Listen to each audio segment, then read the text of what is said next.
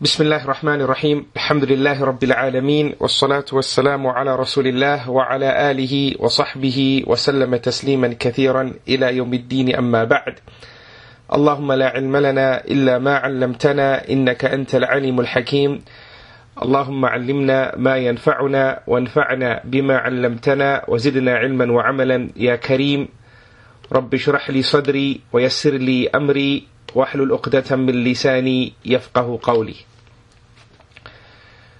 All praises belong to Allah subhanahu wa ta'ala. We praise Allah subhanahu wa ta'ala and we seek His forgiveness and we seek His guidance. And we seek refuge in Allah subhanahu wa ta'ala from the evil of our souls and the adverse consequences of our deeds. Whomsoever Allah subhanahu wa ta'ala decrees guidance upon, then none can misguide him. And whomsoever Allah subhanahu wa ta'ala decrees misguidance upon, then none can guide him. And peace and salutations be upon the final messenger, Muhammad ibn Abdullah sallallahu alayhi wasallam. I bear witness that there is no one worthy of worship besides one Allah, and that Muhammad sallallahu alayhi wasallam is his messenger. Uh, my dear brothers and sisters in Islam, Assalamu alaikum wa rahmatullahi wa barakatuh. MashaAllah. Uh, barakallahu fikum everybody for your attendance. Um, obviously there is um, a slight delay in the transmission. Um, and thus I've been waiting for your responses. Barakallahu fikum for responding to my salam. Uh, and that further gives me uh, confidence that I am clearly audible. Uh, walillahi alhamd. Um, the nature of technology is that um, it's not supposed to have a mind of its own, but uh, it does end up having a mind of its own. So, for example, um, as I introed uh, this particular talk, I did get some messages saying that uh, there are microphone uh, issues, but Alhamdulillah, um, each and every one of you have heard me. Uh, walillahi alhamd. Uh, brothers and sisters in Islam, welcome to our second episode. Um, or second part rather, third episode, because our first episode was an introduction, and then after that we had part one, and today is uh, is part two. So welcome to uh, part two, uh, and this third episode in our study of provisions for the hereafter, um, or the abridged, summarized version. Uh, of the book Provisions for the Hereafter, a book by Imam Ibn Qayyim al-Jawziyah, rahmatullahi alayh. And uh, this book that was summarized by um, Sheikh Muhammad ibn Abdul Wahhab, uh, rahimahullah. Uh, last week we um, tapped into the introduction, alhamdulillah, and uh, we heard a little bit um, from the summarized introduction. And we began um, discussing the different parts of Allah subhanahu wa ta'ala's creation. Um, and how Allah subhanahu wa ta'ala um, has given a certain precedence or rank or benefit uh, to parts of His creation over others. And the reason why we, we delved into this discussion uh, is because uh, Imam Ibn al-Qayyim rahimahullah uh, began his introduction or based his introduction upon uh, an amazing ayah in the book of Allah subhanahu wa ta'ala, uh, an ayah in Surah Al-Qasas, which is um, ayah number 68, um, in Surah number 28. And this is the ayah in which uh, Allah subhanahu wa ta'ala says that Allah subhanahu wa ta'ala uh, chooses who Allah subhanahu wa ta'ala gives rank to. And nobody has uh, a say in uh, that which Allah subhanahu wa ta'ala uh, does. Alhamdulillah, we, we discussed um, the fact that Allah subhanahu wa ta'ala has created uh, the skies and made them seven skies and how He gave a special rank to the highest sky. And we spoke about uh, the different angels that Allah subhanahu wa ta'ala has created and how rank has been given to three angels, uh, uh Jibreel alayhi salam and Mikael alayhi salam and uh, Israfil uh, alayhi salam. And um, we also discussed how these three angels have been uh, given this rank and precedence and mention over the others. Uh, and with this, if we look at the three, we see that an even greater precedence has been given to Jibril uh, alayhi salam. And then we spoke uh, about, alhamdulillah, also the fact that Allah subhanahu wa ta'ala created the different heavens and how Allah subhanahu wa ta'ala gave uh, Al-Firdaus, uh, or the highest heaven, uh, a rank far greater than the other heavens, even though they are all heavens, but Allah subhanahu wa ta'ala gave some specifics to uh, Al-Firdaus, the highest uh, paradise which Allah subhanahu wa ta'ala uh, did not give to uh, the other uh, heavens. Inshallah, we want to uh, continue uh, this particular discussion and mature uh, this discussion. And um, as we, uh, or before we do that, let us have um, a reading of the introduction. If uh, my dear brother Abdul Mateen, today's class head, um, is available and ready, if you could please read for us the introduction again, um, the introduction or the summarized introduction from the book Provisions for for the hereafter. Inshallah, let's listen to the introduction so we can refresh our memories and then inshallah we will continue uh, with some of the teachings of uh, Imam uh, Ibn al-Qayyim rahmatullahi alayh uh, from his main book Zad uh, pertaining to what we hear in the reading inshallah. Please go ahead Akhil Kareem Abdul Mateen. Okay. Uh, Barakallahu fikum Akhil Kareem, Jazakumullahu khairan uh, for that reading. MashaAllah, uh, Abdul Mateen has um, been very highly motivated, alhamdulillah, and has read for us the entire uh, introduction, alhamdulillah. So, barakallahu fikum. And in fact, uh, the reading is in its place because, inshallah, uh, the points covered um, uh, in this particular reading um, are the points that, inshallah, we will traverse through uh, during my explanation. Jazakumullahu khairan, uh, Abdul Mateen, if you could please mute your microphone, that would be great. Jazakumullahu khairan. Okay, so, brothers and sisters, um, last week, the last point of discussion was the difference between um, a Nabi and a Rasul. And the reason why we, we, we discussed this is because we discussed how Allah subhanahu wa ta'ala created mankind, and from mankind Allah subhanahu wa ta'ala chose to give a special rank and give uh, a special precedence to uh, the, the, the Anbiya alayhimus salatu was salam the Anbiya alayhim salatu wasalam. And then Allah subhanahu wa ta'ala chose from the Anbiya alayhim salatu wasalam messengers. And um, as we see from the teachings of Rasulullah sallallahu alayhi wasallam, Allah subhanahu wa ta'ala gave us 124,000 uh, prophets, and from them Allah subhanahu wa ta'ala chose 313. So we have a group that Allah created known as mankind. And from this group, Allah gave rank to a specific group known as the Anbiya. And from this group, Allah gave an even more special rank to the messengers, to the messengers, those messengers that were 313 in number. Allah subhanahu wa ta'ala says uh, in Surah Al-Ahzab, uh, then, or, or, or, um, Allah subhanahu wa ta'ala tells us in Surah Al-Ahzab, ayah number 7, and Surah Al-Shura, ayah number 13, that out of these 313 messengers, Allah subhanahu wa ta'ala gave an even greater and more special rank to five of the messengers out of 313. Remember, we're talking about how Allah creates what He wants subhanahu wa ta'ala. And Allah subhanahu wa ta'ala gives a rank to whoever or whatever Allah subhanahu wa ta'ala uh, wishes to give rank to. And nobody has a say in the matter. Right? So even though we have these 313 who are known as the messengers, do we have a more special group than the 313? from the 313? And the answer is yes. And the, Allah subhanahu wa ta'ala tells us who they are in uh, ayah number 7 in Surah Al-Ahzab and uh, ayah number 13 in Surah Al-Shura. In Surah Al-Ahzab, Allah subhanahu wa ta'ala says, وَإِذْ, وإذ أخذنا ميثاق وإذ أخذنا من النبيين ميثاقهم ومنك ومن نوح وإبراهيم وموسى وعيسى بن مريم. Right?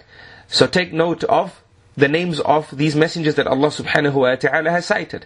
And then in Surah Ash-Shura, ayah number 13, Allah subhanahu wa ta'ala says, شَرَعَ لَكُم مِّنَ الدِّينِ مَا وَصَّى بِهِ نُوحًا وَالَّذِي أَوْحَيْنَا إِلَيْكَ وَمَا وَصَّيْنَا بِهِ إِبْرَاهِيمَ وَمُوسَى وَعِيسَى أَنْ أَقِيمُوا الدِّينَ وَلَا تَتَفَرَّقُوا فِيهِ So Allah subhanahu wa ta'ala in these ayat mentions Nuh alayhi salam.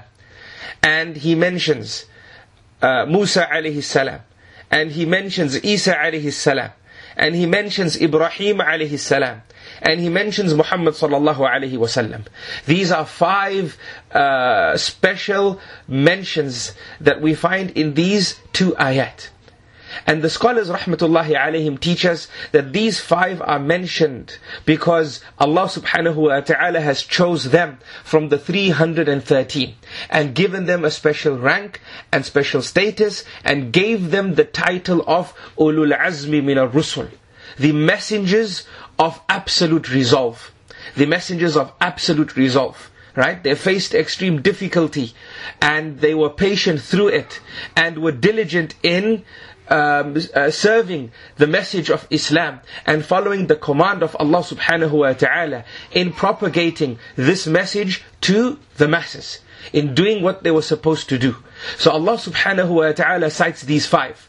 Now, someone might say, but Shaykh, how come you delayed Ibrahim alayhi salam uh, to the point just before Muhammad sallallahu alaihi wasallam. Didn't Ibrahim alayhi salam come before uh, Musa? And the answer to that is yes, he did. And remember, we discussed this the other day when we uh, spoke about all the prophets going back to um, Ibrahim alayhi salam via his two sons, meaning the prophets after Ibrahim alayhi salam go back go back to uh, uh, uh, to Ibrahim alayhi salam via his two sons. The one son is known as uh, Ismail alayhi salam, and the other son is known as uh, Ishaq alayhi salam. So this is from the barakah of Ibrahim that Allah subha- that he, he was so good Ibrahim alayhi salam that Allah subhanahu wa ta'ala made him the father of the prophets. Right? So he definitely did come before Musa alayhi salam, but how is it that he came before Musa alayhi salam? But I delayed his mention uh, till after Isa alayhi salam. Now the reason why I delayed his mention towards uh, uh, uh, towards after Isa alayhi salam is for a reason, and that reason is yes, Allah subhanahu wa taala has created or, uh, the prophets, and from the prophets He chose the messengers, and from the messengers, as you've heard, He chose the prof- the messengers of absolute resolve, these five, and from these five, Allah chose two from these five and gave them a higher rank than the other five. And that was Ibrahim alayhi salam and Muhammad sallallahu alayhi wasallam. And these two were titled Khalilullah. Right? They were titled Khalilullah that they, they, they, they, they are uh, the, the, the closest friends of Allah subhanahu wa ta'ala uh, quote unquote, Khalilullah. And the scholars say Al-Khulla or this concept of, of, of, of being a Khalil is the concept of your heart having no love except for Allah subhanahu wa ta'ala, that the entire heart only loves Allah subhanahu wa ta'ala and is filled with the love for Allah subhanahu wa ta'ala, that your remembrance, um, uh, you know, uh, the, the, remembrance, the, or the remembrances that you experience uh, behind the waking of every day and the sleeping of every night is related to Allah subhanahu wa ta'ala. And we know that Ibrahim alayhi salam was tested with his son Ismail. For 90 years, the, scholar, uh, the, uh, the, scholars of tafsir say he asked Allah for a child, and Allah gave him this boy when he was 90 years of age. 90 years of age. And then we, we, we, we know that Allah subhanahu wa ta'ala then uh, uh, commanded Ibrahim alayhi salam to send this young boy with his mother to the barren land, the barren valley, which is Mecca. Right? There was nothing in Mecca. No Kaaba, no Zamzam, no greenery, no population, no city. Send them and leave them in the middle of nowhere. A son that you wanted for so long, now send him and leave him in the middle of nowhere. Let's see who you are true to, Ya Ibrahim. Not that Allah didn't know. Allah is most knowledgeable. Right? But this is known as ilm al-wuqu' where Allah subhanahu wa ta'ala creates a circumstance so that uh, things become manifest. It's not that Allah is creating the circumstance because Allah doesn't know what will happen and Allah wants to see what will happen. As some misguided sects say. This is incorrect. Allah knows uh, everything. Allah knows what was. And Allah knows what is. And Allah knows what will be. And Allah knows what will not be. And Allah knows how everything will be. And Allah knows uh, even those things which are not to be. If they happen to be, then how they will be, Allah subhanahu wa ta'ala knows as well. Allahu Akbar. This is the knowledge of Allah subhanahu wa ta'ala.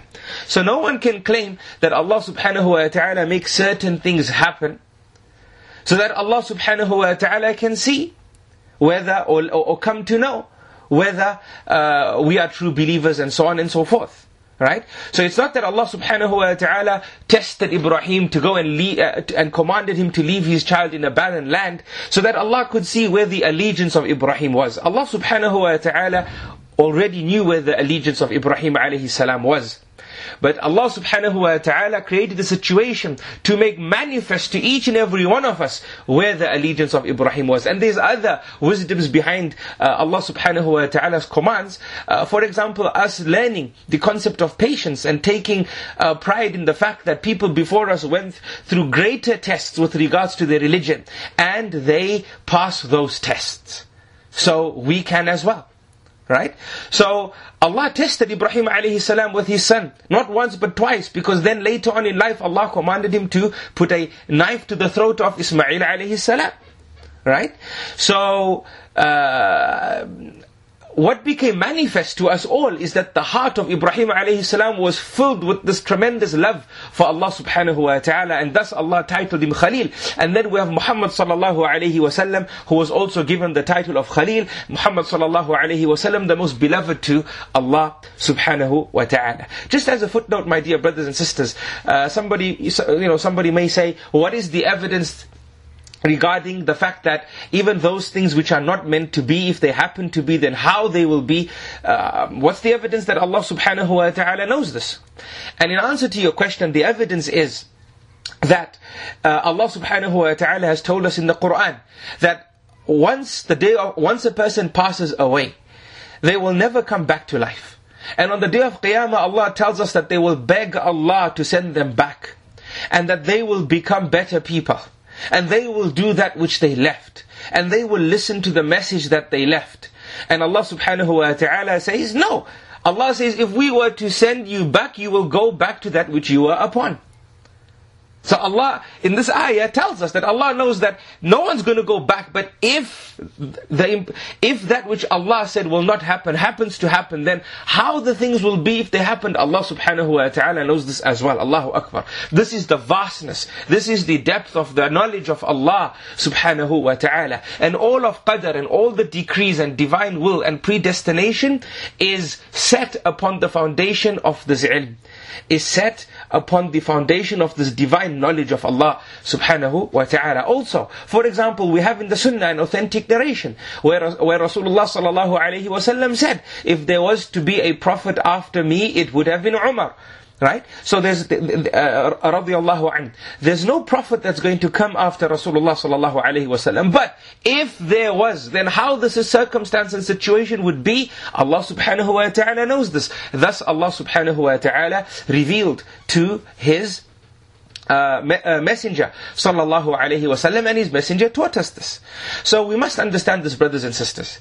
And whilst we're on this point and this is a footnote to the discussion but nonetheless an important one especially for our brothers and sisters in the da'wah and you may be asked this question a lot of the time when you do work in, in propagating Islam even if you know you, you, you're not at the level of knowledge that you, you should be at or you haven't done any formal education or informal education when people see you working in the da'wah and they have problems they come come to you for advice. And a lot of people have this issue with understanding divine will, predestination, uh, and, and, and so on and so forth.